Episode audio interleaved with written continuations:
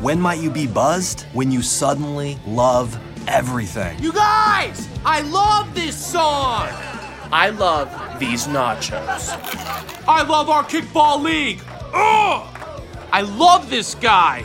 What's your name? You know what I'd love? A ride when it's time to head out.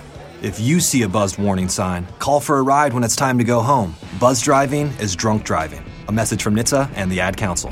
I love your car. Is this real leather?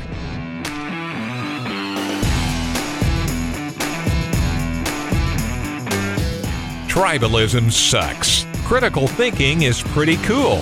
Thanks for being part of American Viewpoints with Mike Ferguson.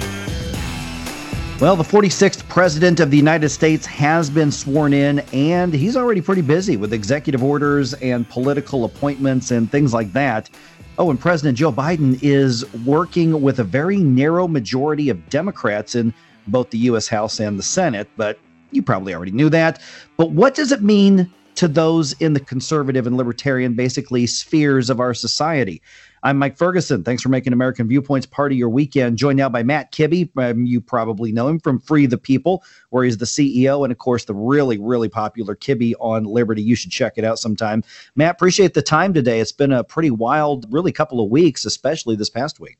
Yeah, it, uh, it's good talking to you, Mike. And it's it's been particularly wild for me. I live a couple blocks away from the Supreme Court, and it's felt um, tragically like a war zone. There's plenty of military vehicles coming up and down my street, even preceding the inauguration, and it. I mean, it feels like something I would see in Europe, um, not so much here, and I, I hope we get back to something something more normal someday soon. Yeah, you're the third person I know who lives in Washington, D.C., who has used almost that exact set of words to describe our nation's capital. It looks or it feels like a war zone. I got to tell you, every time I hear somebody say that about the nation's capital, a little part of me just kind of dies inside. I just hate that. Yeah, and it's been different since going all the way back to 9 11. Um, but but something has really changed the last couple weeks, and I sure hope a lot of these fences come down. And I was very vocal in opposition to political violence uh, long before Antifa, uh, long before the assault on the Capitol. As a as a former Tea Party organizer, um, nonviolence is not just a moral priority for me; it's a it's a tactical strategy because it it empowers people that would love to take our liberties away, and that's I think probably what we're girding ourselves for right now.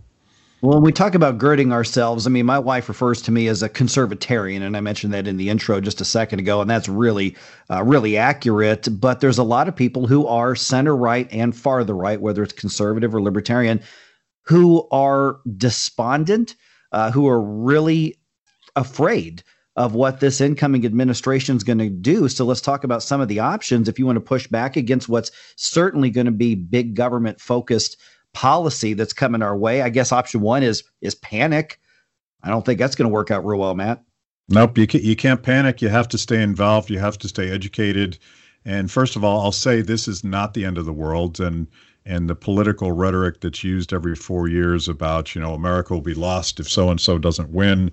I've never bought into that. We're more resilient than that, but there's definitely a lot of things to be worried about um, from the incoming Biden administration, and and I just alluded to to one of them the the civil liberties that allow us to speak and and allow us to protect our personal privacy. There's already talk about a second Patriot Act, and this one will be specifically targeting um, the uh, what's his name, the former CIA head.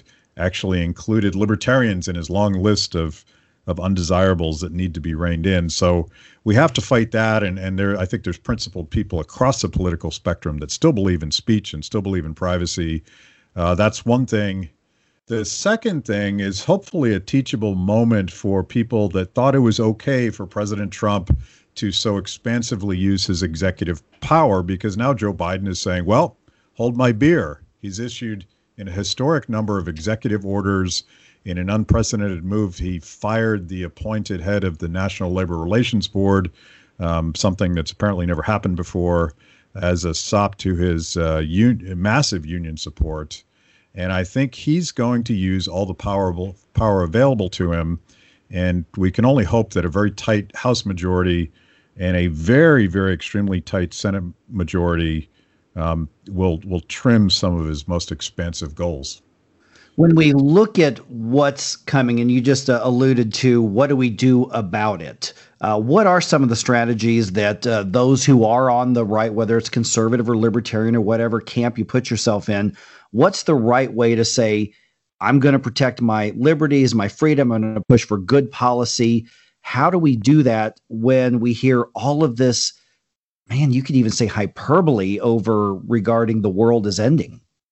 Well, I, I've I've lived through these cycles before, and I, I remember as one of the few uh, voices in Washington, D.C., that principally opposed a Republican president proposing to um, bail out Wall Street in 2008. Um, it was a very lonely time. Um, but of course, after 2008, which, I thought essentially was the end of, of freedom in America, we had the Tea Party uprising of 2010 and a complete shift in the conversation. The same thing happened in 1994 when Republicans took the House for the first time after after seemingly the end of the world in 1992. So I I think there is always an, an op- opportunity in loss, but but I, I would say to my Republican friends, you better get your mojo back. And by your mojo, I mean what do you believe in? What do you stand for? What are those values that you would apply equally to both political parties? Um, things that we used to talk about in the Tea Party days, like fiscal responsibility, like limiting executive power, like respect for the Constitution. I think a opposition to Biden is not going to come from partisan Republicans. It's got to come from people that actually stand for something and can criticize him when he's wrong, um, actually uh, celebrate the things that he does right. The same things that I would have said about the Trump administration. I think I think that's one thing. The other thing is to maybe focus a little bit less on Washington D.C. and get back to those those fundamentally conservative principles of individual responsibility and family and community and neighbors helping neighbors and working from the bottom up to rebuild an economy that's absolutely been devastated by by lockdowns and and all sorts of other things. We're visiting with Matt Kibbe, and you want to check out the Kibbe on Liberty podcast in particular.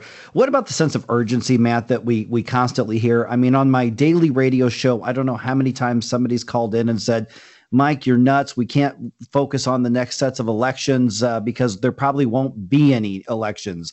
And they really have, many people really have that sense of, of urgency. I try to talk people down off the ledge on that, but they want to do something now and uh, they're focused on Washington, D.C. And I'm hearing you say, look at your local community, look at your state.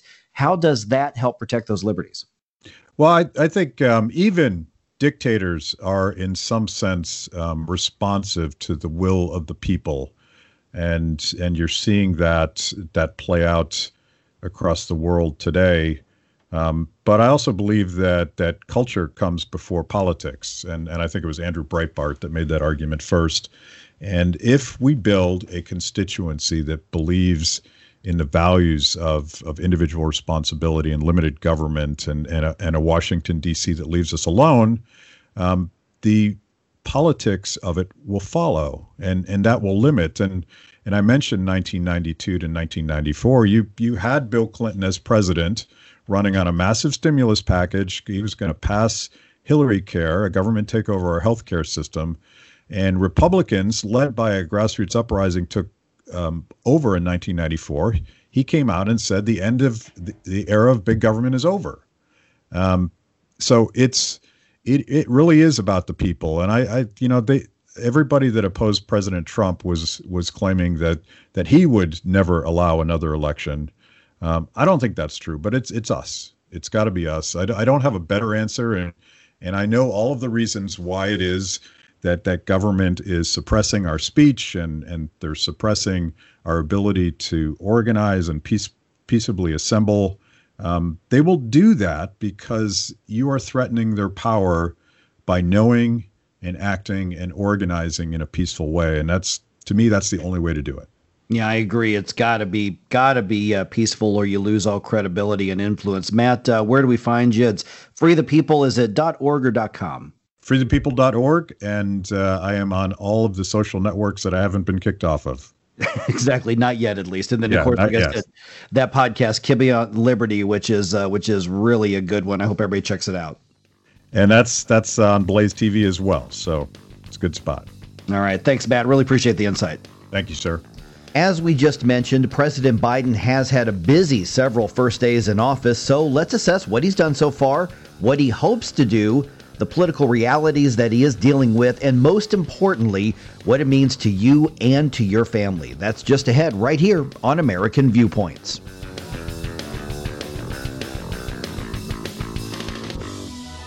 Okay, men, this is your time. Maybe you didn't choose this, but you're here now. You're gonna go out there and be an all star caregiver. Cook, clean, be there emotionally and physically. You gotta dig deeper. Drive them to physical therapy, doctor's appointments, because that's what caregivers do. Don't give up. Show the world that you're tougher than tough. Caregiving is tougher than tough. Find the care guides you need at aarp.org slash caregiving. Brought to you by AARP and the Ad Council.